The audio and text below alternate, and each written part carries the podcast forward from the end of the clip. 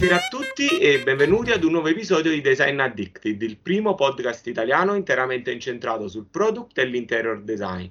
Eh, oggi abbiamo un ospite veramente d'eccezione perché è con noi l'architetto Luciano Galimberti, presidente dell'ADI, dell'Associazione di Design Industriale. E quindi in primis, presidente, grazie mille di aver accettato questo nostro invito. Grazie a voi, anzi, un piacere. Ciao a tutti. E come ci siamo detti prima di registrare, ci daremo del tu. A me farà strano, quindi a volte vedrete che darò prima del lei, poi del tu, ci proverò, però Luciano proviamo a darci Diamoci del, tu. tu. Mi sembra giusto, assolutamente. Assolut- piacere.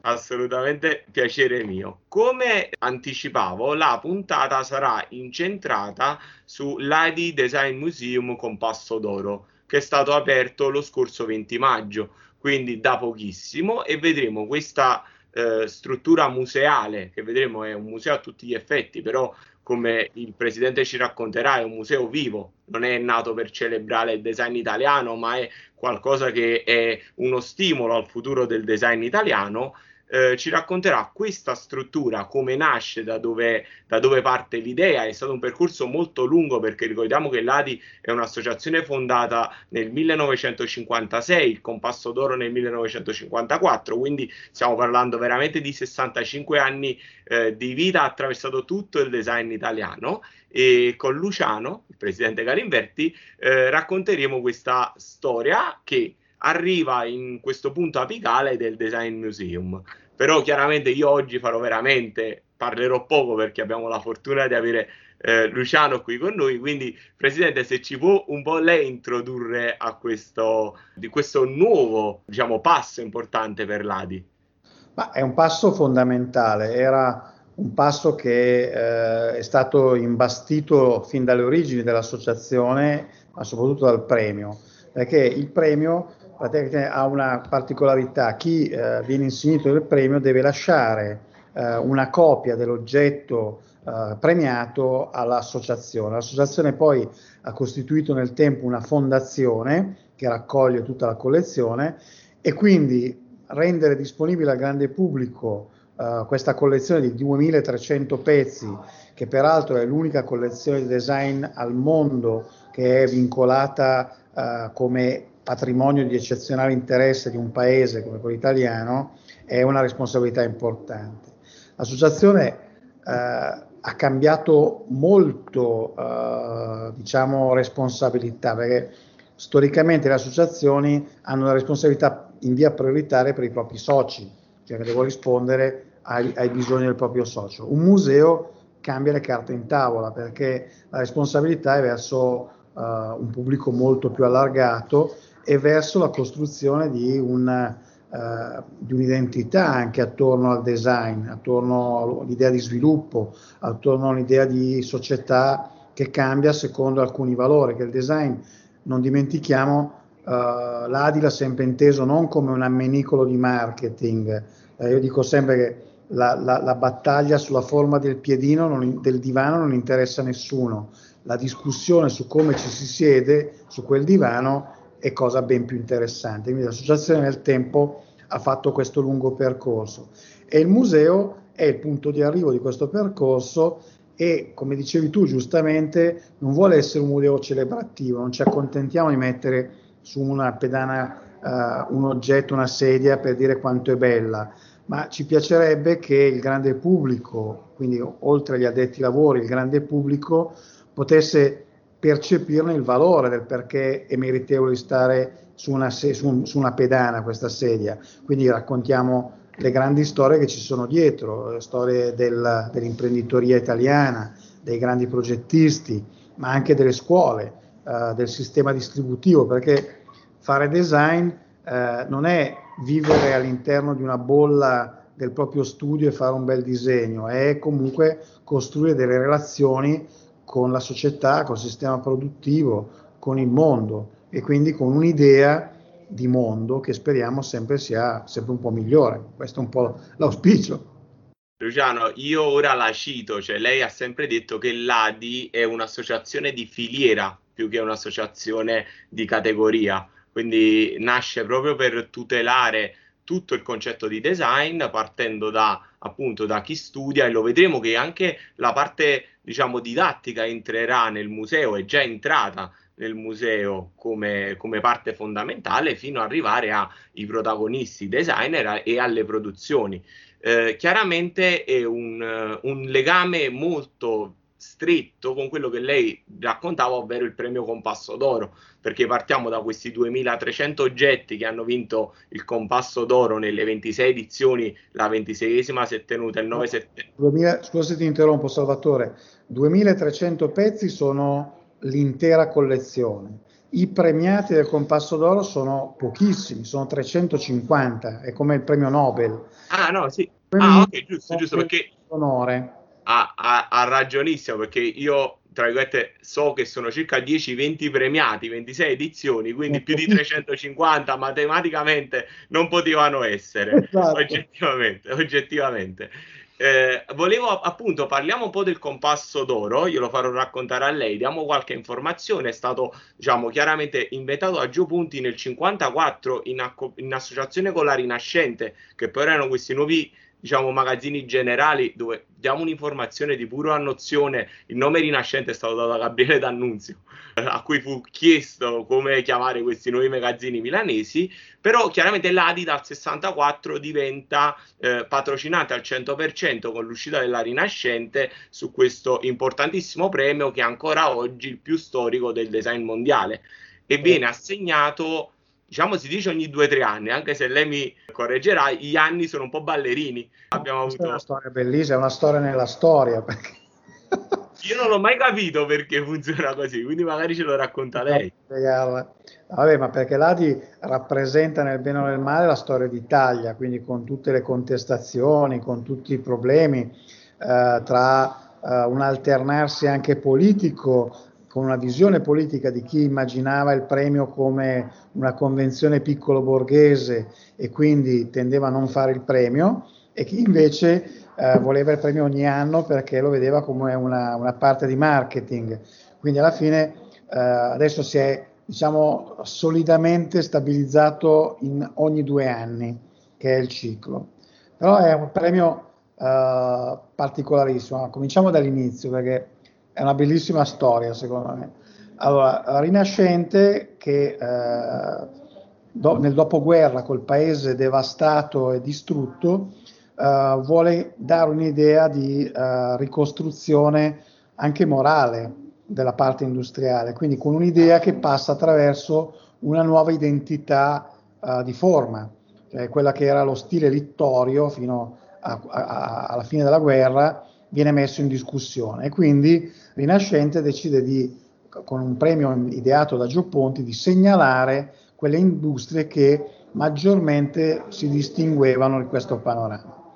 Che cosa succede? Rinascente, come dicevi tu, è un grande magazzino, quindi premiava chi? Sostanzialmente i propri fornitori.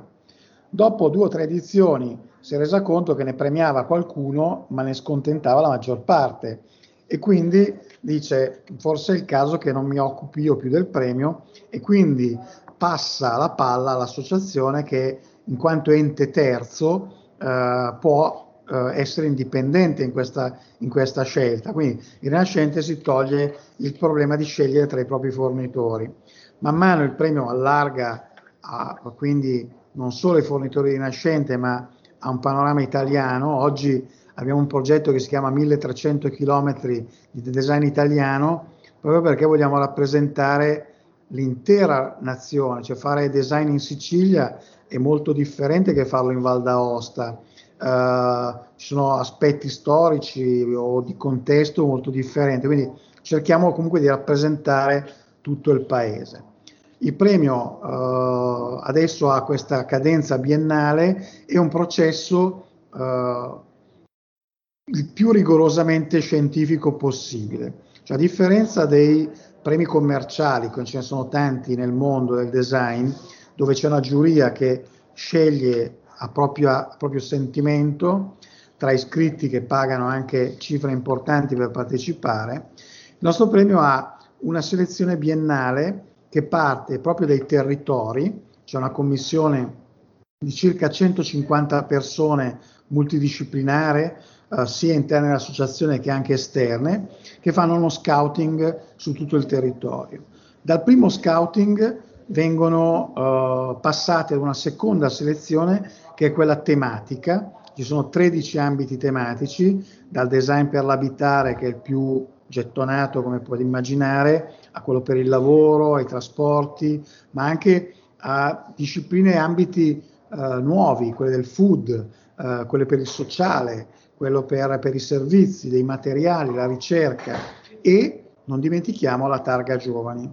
Targa giovani che oggi è parte integrante del percorso Compasso d'Oro, quindi questa è una, una cosa importante, far capire che le giovani promesse, i giovani talenti non hanno un percorso separato dal Compasso d'Oro, ma da subito partecipano a questo riconoscimento in maniera importante. Per noi la formazione è un fatto, un fatto importante.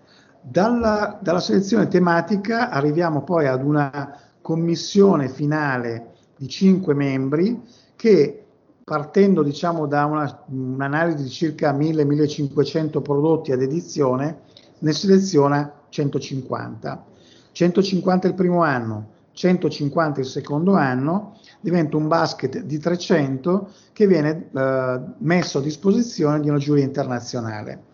Giuria internazionale proprio perché Uh, non vogliamo cantarcela e suonarcela solo tra di noi, ma vogliamo aprirci anche a, a, al dialogo col mondo. E quindi questa giuria ha il compito di, tra questi 300 prodotti selezionati in due anni, uh, di premiarne non più di 20. Questo è il, il limite che ci siamo dati. Quindi è veramente una selezione difficilissima, difficilissima. Uh, quindi un premio molto ambito, è un premio istituzionale, quindi non commerciale, e uh, i prodotti che sono uh, premiati entrano a pieno titolo nella collezione permanente del museo e che quindi ha un valore testimoniale per il futuro, ma anche per la costruzione proprio del, del, del, del presente, nel senso che essendo una collezione autogenerativa ogni due anni, fotografa uh, il miglior design e lo propone al museo. Quindi un museo che non guarda indietro ma che guarda avanti, quindi una caratteristica fondamentale di differenza con gli altri musei. Eh, una cosa da sottolineare è che già adesso l'estensione del museo è una delle più grandi d'Europa per quanto riguarda il design, perché abbiamo circa 5.000 metri quadrati globali, 3.000 di sola esposizione già solo per raccogliere quello che c'è. Chiaramente questo processo eh, che va ad aumentare eh, la proposta ogni due anni, chiaramente porterà il museo ad avere altri spazi, ma sappiamo che comunque tutto il design è stato accolto dalla città di Milano in maniera con molta diciamo positività. Quindi ci sarà sempre da parte della città eh, la possibilità di ampliare questi spazi per rendere Milano sempre più la capitale del design europeo da questo punto di vista siamo, siamo molto fortunati eh, perché eh, fare un museo del design a Milano è, è, è, più facile che farlo in altre città. D'altra parte, storicamente e per vocazione, Milano ha sempre dato il via al, al, al tema del design. È ad oggi, confermo, il più grande museo uh, di design d'Europa uh, e ha un format estremamente interessante secondo me perché molti musei magari sono anche più grandi come superficie ma sono divisi eh, per aree permanenti e aree diciamo per le mostre temporanee. Noi abbiamo abbattuto questa schematica divisione e le mostre eh, tematiche sono poi degli approfondimenti della, uh, della mostra permanente, quindi una genera l'altra e scardina, se volete, rende anche più interessante il punto di vista del museo. Allora, vedere un oggetto degli anni 50 è sicuramente bello, sono oggetti molto belli, alcuni, però mia figlia che ha eh, 17 anni guarda uh, la macchina per scrivere come io guardavo l'aratro quando mio nonno mi portava a vedere il Museo d'Arte Contadina, cioè non sa neanche che cosa servisse la macchina per scrivere. Allora, però, se io racconto la macchina per scrivere la prima macchina per scrivere portatile come la lettera 22 e la racconto come un cambio di comunicazione, cioè la macchina per scrivere dal ministero, quindi col suo mobile, esce ed entra nella piazza cambia una modalità di comunicazione completamente. Oggi abbiamo i portatili ed è normale lavorare dappertutto. Negli anni 50 non era così. Allora, se noi proponiamo come museo uh, delle questioni legate alla contemporaneità che partono da questo oggetto ma diventano soltanto una partenza, io credo che il grande pubblico e i giovani soprattutto capiscano come il design sia un fatto culturale prima che, uh, uh, prima che tecnico. Cioè il design costruisce relazioni col mondo, non, non, si limita a fotografare le funzioni. E questo nostro museo ha l'ambizione, con questo format assolutamente nuovo, uh, di essere parte della contemporaneità. Eh, Luciano, mi trovi perfettamente d'accordo perché noi in quello che facciamo io con il podcast e chi con me, diciamo, sviluppa questa pagina divulgativa, è proprio raccontare delle storie di come degli oggetti abbiano cambiato eh, alcuni aspetti della vita prima ancora dell'oggetto in sé per la forma, l'estetica e l'innovazione. Sono processi che ancora oggi sono attuali. Quindi capire, come hai detto tu, ne so, lettera 22, che è stato un cambio addirittura epocale, addirittura nel negozio di New York le persone si fermavano, era in vetrina su un piedistallo e le persone si chiedevano cosa fosse sono dei processi che comunque ancora oggi sono attuali se vengono appunto raccontati e se vengono appunto non lasciati lì come dei pezzi da museo. Esatto, hai usato il termine che vogliamo proprio evitare, i pezzi da museo lasciamoli nei musei vecchi, non, non è il nostro caso. Il design è materia contemporanea, non è materia che si, per, si permette di, fare, di diventare un museo come, come lo intendiamo Museo è una parola facile per raccontare il luogo, ma non è il processo di museificazione che vogliamo fare, anzi è un processo legato alla contemporaneità che è importante, se no saremmo anche noi dei pezzi da museo, dai. Esatto, esatto. No, e poi un'altra cosa, Luciano, legandomi a questo, avete nel desa- nel, nell'Adi Design Museum il compasso d'oro, lo dico sempre per esteso, così chi ci ascolta gli entra ben in testa, eh, sviluppato anche un Junior Design Lab, ovvero la possibilità da parte delle scuole, ricollegandoci ai proprio ai giovanissimi, perché se ho capito sono le, me, le, le, le primarie e le secondarie, quindi eh, praticamente le elementari e le medie, anche, la possibilità... Anche prima? Anche prima? Anche Dai prima. 4 anni e 14 anni. Ah, ok, dai 4 ai 14 la possibilità di scoprire questo spazio sia con la scuola nei, nei, diciamo, nei giorni feriali che con le famiglie. Quindi eh, questo processo che molto spesso molte persone si riempiono la bocca di questi buoni propositi e poi dopo non ci sono delle iniziative sostanziali è testimoniato anche da questo. Ma guarda, sfondi una porta aperta sul fatto che molte persone si nascondono di questi buoni propositi e eh, fanno bella figura e basta. I giovani sono il tipico specchietto per le allodole, tutti ne parlano, ma poi quando c'è da fare qualcosa la, la, la, teoria è i giovani facciano i giovani che poi le cose le facciamo noi. Ecco, questo è un atteggiamento che non, non ci piace. Eh, abbiamo coinvolto i giovani da subito in questo, in questo processo. Ad esempio, ci sono due video installazioni all'ingresso del museo che sono dedicate al rapporto con le scuole di design. Una partiamo con IED e l'altra con il Politecnico.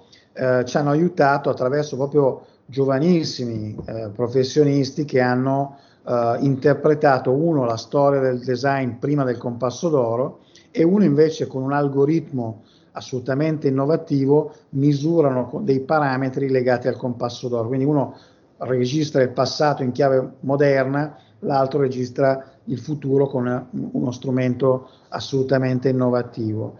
Lo Junior Lab è eh, secondo me doveroso uh, come, come, so, come, approccio uh, per costruire una consapevolezza all'uso delle, della vita, delle cose del design. Noi non immaginiamo che i ragazzini che vengono allo Junior Lab poi diventino dei designer, ma che possano guardare gli oggetti che li circondano nelle 24 ore con un occhio un po' più critico e capire quello che è meglio dell'altro e il passo dopo quando diventano poi loro degli acquisitori eh, premiare con l'acquisto quello che merita di essere acquistato. Quindi un lavoro di educazione alla, all'analisi di che cos'è un prodotto di design, perché un prodotto di design è migliore di un altro, forse perché spreca meno energia, forse perché ha meno componenti e si rompe quindi meno facilmente, forse perché rispetta di più l'ambiente, forse perché eh, racconta una storia più comprensibile alta. Tutti questi forse eh, sono secondo me il motore dell'intero museo e dell'Union Lab in particolare. Io dico sempre che noi vogliamo essere un museo che fa più domande che dare risposte, eh, che anche per noi è importante ascoltare e capire quelli che sono uh, i fenomeni e i punti di vista. Assolutamente sì, e io quello che dico sempre quando parlo di apprezzare un oggetto, dentro c'è anche la parola prezzo, cioè nel senso che tutte queste cose che lei ci ha detto di un oggetto poi avvalorano. Tu prima, eh? Eh sì, gliel'ho detto all'inizio che avrei sbagliato e, da, e le avrei dato del lei. Ora torno al tu. Luciano, come ti dicevo, il, il, l'apprezzare un oggetto di design è una cosa che se si capisce serve allenamento come tutte le cose. Quindi, se magari da piccoli si, si, comincia a dare un input, come dicevi tu, non è una questione di diventare tutti designer, tutti architetti, tutti in questa filiera, però apprezzare un oggetto poi dopo porta a delle scelte più consapevoli e il design voglio essere il più banale del mondo, ma è quello che ci circonda, quindi in realtà uno lo può apprezzare sotto tutti i punti di vista eh, per quanto riguarda la propria formazione personale e culturale. E legandomi alla cultura, che so che ci tieni tantissimo, quindi è una, sfondi con me una porta aperta perché penso che il design sia prima cultura e poi dopo viene il disegno e infine viene l'oggetto che è un po' il risultato di questa cultura. Hai parlato di due installazioni visive all'ingresso e diciamo il modo di curare uno spazio del genere a me mi riporta alla mente alcune diciamo grandi installazioni italiane. Noi la settimana scorsa abbiamo raccontato la mostra del MoMA del 72 Italy the New Domestic Landscape che è stata un po' un punto di svolta per il Made in Italy all'estero soprattutto e quella mostra si basava tanto su eh, de, dell'environment, de, de, diciamo, delle costruzioni ambientali molto particolari, a volte vuote, prendi gli archi zoom, cioè delle cose dove la cultura di design veniva prima degli oggetti, infatti questa cultura era all'interno del MoMA e gli oggetti erano lasciati un po' nel, diciamo, nello spazio interno della corte. Eh, quali sono stati magari le influenze che hanno avuto per te e per tutto il team? Sappiamo che è un lavoro corale. Eh, che hanno portato poi allo sviluppo, come ci hai cominciato ad accennare, di uno spazio che non dividesse esattamente una mostra permanente da tutte quelle che sono le attività quotidiane. Ma guarda, hai citato una delle tappe eh, fondamentali per, per, la cultura del progetto Made in Italy, ma ti potrei citare eh, le esperienze della Triennale, le esperienze eh, di Monza, ci sono eh, il salone del mobile, ci sono il fuorisalone. Eh, nel tempo il design ha continuato a costruire delle, delle, delle, delle tappe, delle pietre miliari di un lungo percorso. La cosa fondamentale è che c'è un percorso. Qualche anno fa sono andato uh, in, in, moto a Toledo e c'era una frase che mi ha colpito moltissimo, uh, che era Pellegrino non hai, non hai da, il cammino, hai solo da camminare. Ecco, questo è importante, il design è un cammino continuo, devi muoverti sempre, se no sei morto, non, non, ha nessun senso. Allora, queste tappe a loro modo sono delle svolte importanti. Il museo certamente le fotografa, ma a suo modo cerca di dare anche lui un, un contributo a questo percorso, a questa tappa con un po' di coraggio anche, con un po' di, eh, di, voglia di mettersi in discussione, perché avremmo potuto tranquillamente citare allestimenti del passato, esperienze del passato, avremmo fatto un'ottima figura non avremmo avuto nessun problema. Però credo che non sia l'ambizione di questo museo. Questo museo appunto vuole essere una tappa e vuole dire, dire la propria. Allora, la cosa più importante da dire è quello che dici tu prima, cioè il design è prima di tutto cultura e la cultura tu la misuri su tanti fattori. Ad esempio adesso per il Salone del Mobile eh, avremo una mostra importante eh, nei padiglioni di Ro e che poi viene riportata anche con una parte della mostra nel museo e si chiama uh, prendi posizione. È una mostra attorno alle sedie che sono state premiate dal Compasso d'Oro, ma uh, gioca l'ambiguità tra il prendi posizione, siediti e prendi posizione rispetto a un mondo che è cambiato e come cambia. Allora, abbiamo immaginato una mostra con uh, uno sfondo fatto da quattro giovani artisti con delle video installazioni d'arte, uh, che ognuno sottolineasse uno degli aspetti del prendere posizione. Poi abbiamo selezionato delle, se- delle poesie uh, straordinarie, ce n'è una bellissima che è Sedia non essere così sedia, che, no, che è, è, una provocazione car- chiarissimamente ma è un modo di dire che il design è anche una cultura che si contamina e si, che è un brutto termine in questo momento, ma mi rendo conto, però è uh, un insieme di, di, punti di vista. Allora, il museo a suo modo, nel suo piccolo, cerca di fare da scenario al maggior numero di scene possibili. Ecco, non è uh, lo scenario che diventa protagonista, non è il teatro di Palladio neoclassico dove quello che succede dentro è indifferente, ma è semplicemente una, uno scenario neutro dove quello che succede è il protagonista. Quindi questo è un po' il lavoro che stiamo cercando di fare col Museo del Design adesso.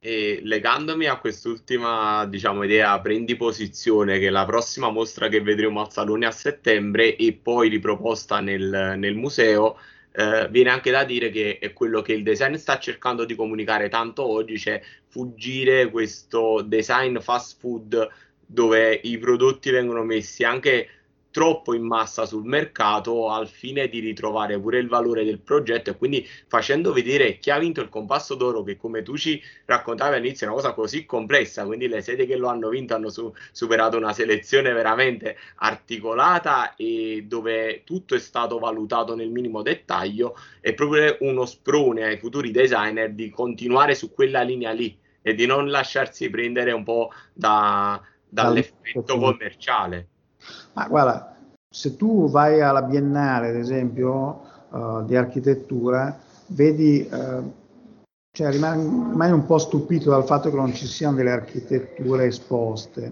È come se il mondo del progetto oggi riflettesse di più sulle provocazioni, riflettesse di più sul, uh, sul senso ed è un'operazione assolutamente fondamentale ma poi a un certo punto è come se mancasse il coraggio di prendere una posizione dopo queste analisi. Allora, questa nostra mostra dice sostanzialmente, nei grandi momenti di crisi che hanno attraversato 70 anni di storia del paese, eh, alcune sedie hanno dato una risposta positiva, nel bene e nel male. Il designer e le aziende hanno preso una posizione che può essere criticata, può essere sbagliata, ma hanno avuto il coraggio di dire una cosa e mettersi in discussione. Io credo che sia fondamentale oggi, in un momento così difficile per il pianeta, dichiarare i propri valori e mettersi in relazione col mondo uh, in una discussione. Cioè io posso anche sbagliare la mia posizione, però la dichiaro e cerco un dialogo. Allora, la provocazione fino a se stessa per stupire e, e fare marketing credo che ci porti poco lontano il, paese e il pianeta anche ha problemi enormi in questo momento di sostenibilità, ma sostenibilità da ogni punto di vista anche della dignità uh, del rapporto tra gli uomini, c'è gente che il divario uh, economico si è allargato moltissimo. Allora, credo che il design sia una disciplina uh, certamente tecnica, è solida, devi saper fare un mestiere e saperlo fare bene, ma abbia il dovere di porre delle grandi questioni e uh, di cercare di dare delle risposte, magari parziali, magari imperfette, ma lo star fermo non porta da nessuna parte. Proprio come dicevo prima, uh, c'è solo da camminare, poi magari sbagli il percorso, ma devi muoverti perché sennò sei finito. Allora non c'è più tempo per guardare dall'altra parte i problemi, bisogna prendere posizione davvero. Luciano, sono d'accordissimo anche perché io penso che il design oggi debba essere un po' più centrato, cioè una persona deve essere più consapevole, tutti i designer e le industrie di quello che fanno da tutti i punti di vista. Abbiamo detto prima riempirsi la bocca con belle parole, si va, tutti oggi sono, parlano di ecosostenibilità, parlano di, però poi alla fine se vai nell'analisi reale, quelli che veramente lo fanno, quello veramente che lo fanno con, e non significa che una cosa deve essere per forza 100% riciclabile, prendo questo come esempio, io lo dico sempre, una sedia degli anni 50 che ancora oggi è lì e magari viene tramandata dalla nonna alla nipote, quello è un esempio di sostenibilità, perché quella sedia ha avuto un processo produttivo che magari ha costato delle risorse, ma se dopo 70 anni noi siamo ancora lì ad usarla e a vederla come un oggetto di pregio, quello è un oggetto sostenibile, non dobbiamo per forza estremizzare con delle produzioni tutte in stampa 3D, cioè nel senso a molto spesso c'è una comunicazione come dicevi tu, sembra che il marketing venga prima dell'oggetto stesso e della qualità stessa del pensiero. E a- alla fine il mercato fortunatamente continua a premiare la qualità, perché le aziende che ancora oggi si ecco. distinguono, si distinguono per qualità. Luciano, volevo andare diciamo un po' verso la seconda parte di questa nostra chiacchierata e chiederti un paio di cose eh, in merito. Una già ce l'hai anticipata, cioè ovvero il rapporto tra eh, il Ladi Design Museum e il Salone del Mobile, che comunque è un rapporto molto forte. Ci hai anticipato un evento che sarà presente a Roma, ma in parte anche da voi, e volevo sapere un po' come si era strutturato questo rapporto, visto anche il salone particolare che avremo a settembre perché sarà un super salone e quindi andrà un po' ad alterare i canoni classici a cui siamo abituati come, diciamo, come solitamente avviene ad aprile. Ma guarda, il rapporto col salone mobile per noi è fondamentale da sempre. Allora, noi abbiamo, uh, tant'è che a Sorredo è nel consiglio di amministrazione della nostra fondazione. Allora, uh, il Compasso d'Oro nasce assolutamente trasversale perché ha nella prima edizione fotografa uh, un giocattolo per bambini, una macchina uh, per scrivere, uh, un oggetto per la casa, quindi il, il trasversale a 360 gradi. Nel tempo il compasso d'oro, ma il design italiano, diciamo che si contraddistingue, si specializza nella prima parte, soprattutto quando c'era la, la ricostruzione del paese, attorno al mondo dell'abitare. Quindi il rapporto con eh, Federlegno, Assarredo e il Salone del Mobile è diventato assolutamente fondamentale. Tieni presente che più o meno la metà della collezione è incentrata attorno al mondo dell'abitare, proprio perché è un fattore eh, imprescindibile. Per contro abbiamo un rapporto strutturato ormai da anni con Confindustria, che rappresenta tutto l'altro aspetto del design. Quindi eh, il rapporto col salone del mobile eh, diciamo racconta quel modo di abitare, quell'idea di abitare. Il rapporto con Confindustria ci allarga altri panorami. Abbiamo premiato anche so, un tombino per la strada piuttosto che una panchina per, per, i, per i, giardini. Cioè, abbiamo eh, diciamo, due rapporti eh, privilegiati, Confindustria da una parte, eh, Federlegno dall'altra e ovviamente Federlegno ha come protagonista il Salone del Mobile. Il Salone del Mobile per noi è la grande festa del design, il salone più importante del pianeta. Devo dire quest'anno molto coraggiosamente eh, hanno deciso di riproporre eh, un'edizione eh, che si chiama Super Salone non perché è particolarmente grande, ma perché è un po' come i supereroi, ha bisogno di, di forza per superare le, eh, le difficoltà. Uh, Super Salone, uh, dove noi abbiamo aderito convintamente proprio perché credo che perdere l'occasione di settembre sarebbe stato grave per l'intero settore. Allora, eh, è una fiera sui generis, è una fiera che in realtà è una grande, un grande happening, una grande mostra che poi si sviluppa principalmente nel fuorisalone in città. è un esperimento, è una fotografia di un mondo uh, che è cambiato, che in parte non tornerà più come prima, uh, è però credo un segnale politico importante, un segnale di una ripresa, di una volontà di superare i problemi, se no continua a rimandare aspetto, aspetto, aspetto e poi continua a perdere eh, terreno. Quindi era fondamentale esserci, era fondamentale secondo me esserci con un segnale appunto culturale, prendi posizione, non subisci, e quindi ci aspettiamo onestamente, non credo che ci saranno le folle oceaniche a cui eravamo abituati con il Salone del Mobile, però uh, sicuramente sarà una, un segnale importante di ripresa per la città ma anche per il paese. Mai come in questo caso vale l'idea che se aspetti che tutto perfetto di questi tempi non cominci mai, quindi eh. bisognava avere uno sprone ad iniziare a prescindere che poi dopo possano venire solo gli europei, possano venire gli asiatici, perché se poi uno comincia a entrare sul, su quello che normalmente il salone accoglie, eh, magari si arriva al 2023. Quindi è esatto. giusto. È giusto. Poi, è una grande ipotesi. La mia nonna diceva una cosa deliziosa che era piuttosto che niente, meglio piuttosto. Quindi... esatto, ma sono perfettamente. Guarda, Luciano, quando ho cominciato il podcast, io non avevo mai fatto podcast, ora sono alla puntata quasi 100, ho detto ora comincio e poi vediamo, imparerò eh, facendolo. No, mai... poi, magari alla puntata 50 ho una dialettica migliore rispetto alla prima, ma meglio iniziare, se no non si sa mai, non si inizia mai. Parte, esatto. Assolutamente. E Luciano, collegando a questo, una cosa che volevo dire, perché ti volevo chiedere, ho visto che nell'ultimo compasso d'oro sono stati dati anche dei premi alla carriera a degli, a degli oggetti. In particolare è stato dato all'ar- all'arco di Floss, al, al, sacco di Zanotta e a Natalie di Flu. Eh, è, una, è, una, prima volta, giusto, per questa, per questa assegnazione? Sì, è una prima volta e anche qui è una una fotografia del premio un correttivo del premio.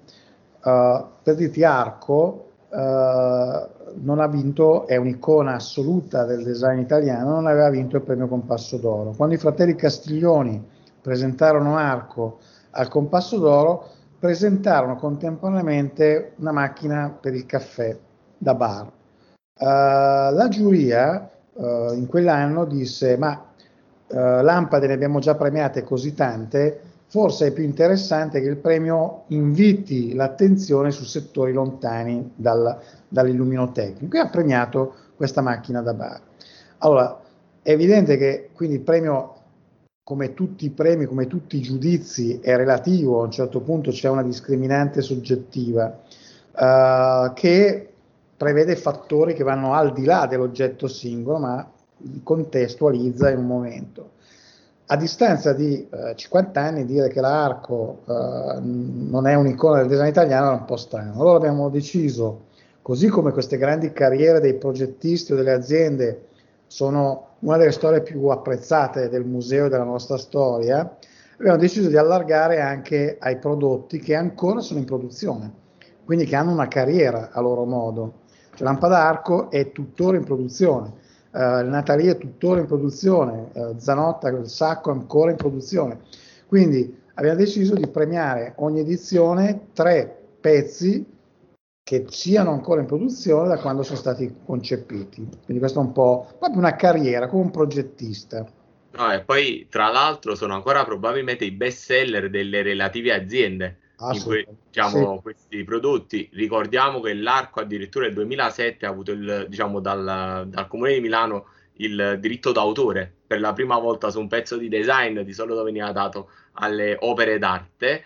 E, e, poi un'altra cosa che mi ricollego perché ne abbiamo parlato io e Luciano in fuori onda diverso tempo, però ora è giusto che rimanga in registrazione. Il Natali, se non sbaglio, è nei tuoi 33 piccoli oggetti di design, 33 piccole storie di design, che è un libro che hai scritto che poi hai riportato come podcast. Infatti, chiunque ci stia ascoltando deve sentire prima tutto quel podcast lì e poi dopo viene, ritorna da noi fondamentalmente. Perché lo dico io, poi Luciano magari ci racconta come è nato questa avventura.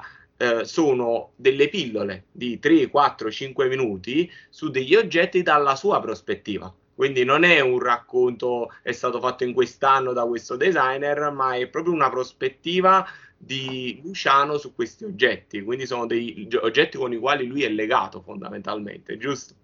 Assolutamente sì. Guarda, uh, era il tentativo di uh, metterci qualcosa, metterci la faccia. Allora, io credo che eh, è troppo facile per certi aspetti raccontare la storia del design eh, in termini tecnici. Eh, ce la cantiamo tra detti ai lavori. Io credo che il grande pubblico eh, possa percepire delle, del, diciamo, delle nozioni magari anche più complesse attraverso uh, delle emozioni, attraverso uh, dei ricordi e anche capire il valore che questi ricordi hanno nella tua vita. Allora io L'ho chiamate 33 piccole storie proprio perché non ha l'ambizione di essere una grande storia del design contemporaneo, assolutamente. Però ha, se vuoi, l'ambizione di raccontare le mie emozioni, eh, il mio passato. Però per evitare che queste diventassero delle memorie di un vecchio Barbogia, come, come sono, eh, ho coinvolto eh, due giovani professioniste eh, per verificare se il linguaggio usato era comprensibile o era semplicemente nostalgico e mi hanno confermato che era invece un diciamo contemporaneo e soprattutto ho chiesto loro di darmi una risposta uh, un'interpretazione di alcuni di questi oggetti che loro vivono. E devo dire che anche questi oggetti hanno superato l'idea della nostalgia o del ricordo, ma sono una memoria attiva, sono ancora contemporanei, quindi vuol dire che il design ha fatto un buon lavoro. E io spero, in questo modo un po' informale di raccontarlo, di coinvolgere eh, il grande pubblico, i giovani, a, a, guardare questi oggetti non con quella reverenziale paura che possono fare questi oggetti che stanno in un museo, ma capire anche eh, il bagaglio emozionale che ci sta dietro. No, ma lo spirito che emerge è proprio quello. Cento volte meglio queste storie raccontate così che gli almanacchi che tutti abbiamo, dove tu trovi migliaia di immagini con eh, veramente delle nozioni. Cioè la differenza tra far trasparire la passione e l'emozione di un ricordo eh, mi ricordo, ora vado a memoria, tipo quando dovevi fare il tuo nuovo studio, dovevi scegliere le sedie, così, oppure dovevi cambiare la scrivania a tua figlia a casa, cioè de- delle cose veramente raccontate dal punto di vista nello scegliere degli oggetti che in quel momento erano la, un po' la quotidianità. Oggi noi, te lo dico da uno che vive con prospettiva e nostalgia quegli anni, lo vediamo come qualcosa di inarrivabile, ma magari in quel momento, quando è uscito il sacco di Zanotta, magari lo stesso Aurelio Zanotta non immaginava poteva essere un'icona premiata. Non lo, non se lo immaginava di sicuro. Devo dire che è stato un atto di grande coraggio perché arrivano uh, dei progettisti con un sacco pieno di palline, glielo appoggiano sul tavolo e dicono poltrona. Capisci che non è così semplice da, da accogliere, però uh, ha cambiato. Io adoravo da matti, sacco, ho, veramente implorato i miei genitori di comprare una sacco, ma loro avevano questi divani solidamente borghesi in cuoio e, e, purtroppo resistentissimi, non si rompevano mai poi quando ho avuto un minimo di autonomia economica mi sono comprato la sacco e me la sono messa in cameretta e eh, aveva dei vantaggi pazzeschi perché ad esempio ho sempre studiato sdraiato. Eh, mia madre era molto arrabbiata, diceva che non studiavo, in realtà dormivo. Non era vero, io ancora adesso in studio leggo da sdraiato. Eh, e poi aveva questo grande vantaggio eh, che ci, ci, potevi sdraiare in due, e quindi questo era molto interessante. Allora mia madre una volta entrata in cameretta mi ha visto seduto, sdraiato con una ragazza e sta poveretta, io ero imbarazzatissimo, lei si è messa a urlare ha detto no, no ma, ma guarda, giuro non eravamo sdraiati, che per, lei essere sdraiati insieme era già una roba inconcepibile, siamo seduti moderni.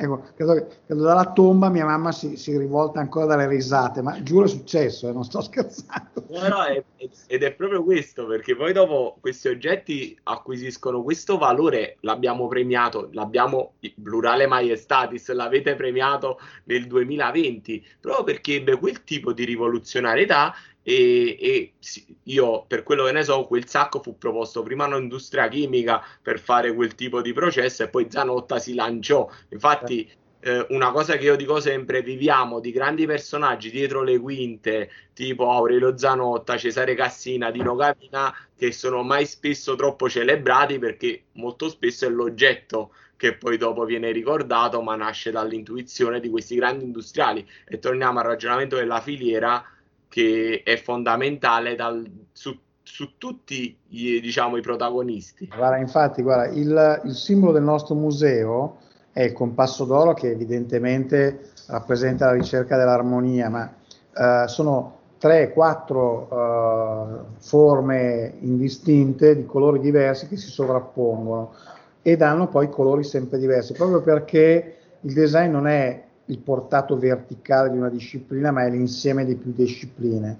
Tu hai citato questi grandi industriali, ecco, nel nostro museo ci sono quelle che chiamiamo le parole d'oro che accompagnano uh, alcune edizioni e sono parole che sono di critici d'arte, di fotografi, di designer, ma anche di imprenditori. Cioè, non dimentichiamoci che veramente ci voleva coraggio in quegli anni a fare questo, questo, questo cambio culturale. Uh, oggi è più difficile per certi aspetti, ma è molto più facile. Il concetto di design è digerito dalla grande società. Uh, allora era veramente vendere uh, un sogno con tutti i rischi che, che contava. Ripeto, la poltrona a sacco era veramente una grandissima scommessa, è andata bene e sicuramente aveva tutti i numeri per andare bene, ma sarebbe potuto stare, essere un bagno di sangue clamoroso per Zanotta. D'accordissimo, vabbè Luciano, sono d'accordissimo con te, ma come Dai, potrei... Siamo d'accordo, no? Dai. Siamo d'accordo, su questo punto siamo, siamo fermamente d'accordo. Quando mi vieni a trovare al museo invece? Io il, il 6 settembre sono a Milano. Oh, dai. Cioè, il 6 settembre tengo 6, 7, 8 prenotati, perché... ma non posso venire prima che un matrimonio, se no cioè, mi facevo tutti e 5 giorni. Purtroppo. Va benissimo, dai. Però, però, ci sono al 100%. Luciano, grazie mille per questa splendida chiacchierata. Grazie a te, grazie a voi per l'ascolto e arrivederci a presto, vi aspettiamo. Evviva, avanti! È stato un super privilegio avere con noi il presidente ADI Luciano Galimberti. E chiudiamo qui questo bellissimo episodio, almeno per me è stato fighissimo farlo. Eh, su, abbiamo parlato dell'AID Design Museum con Passo d'Oro, con appunto il presidente Galimberti.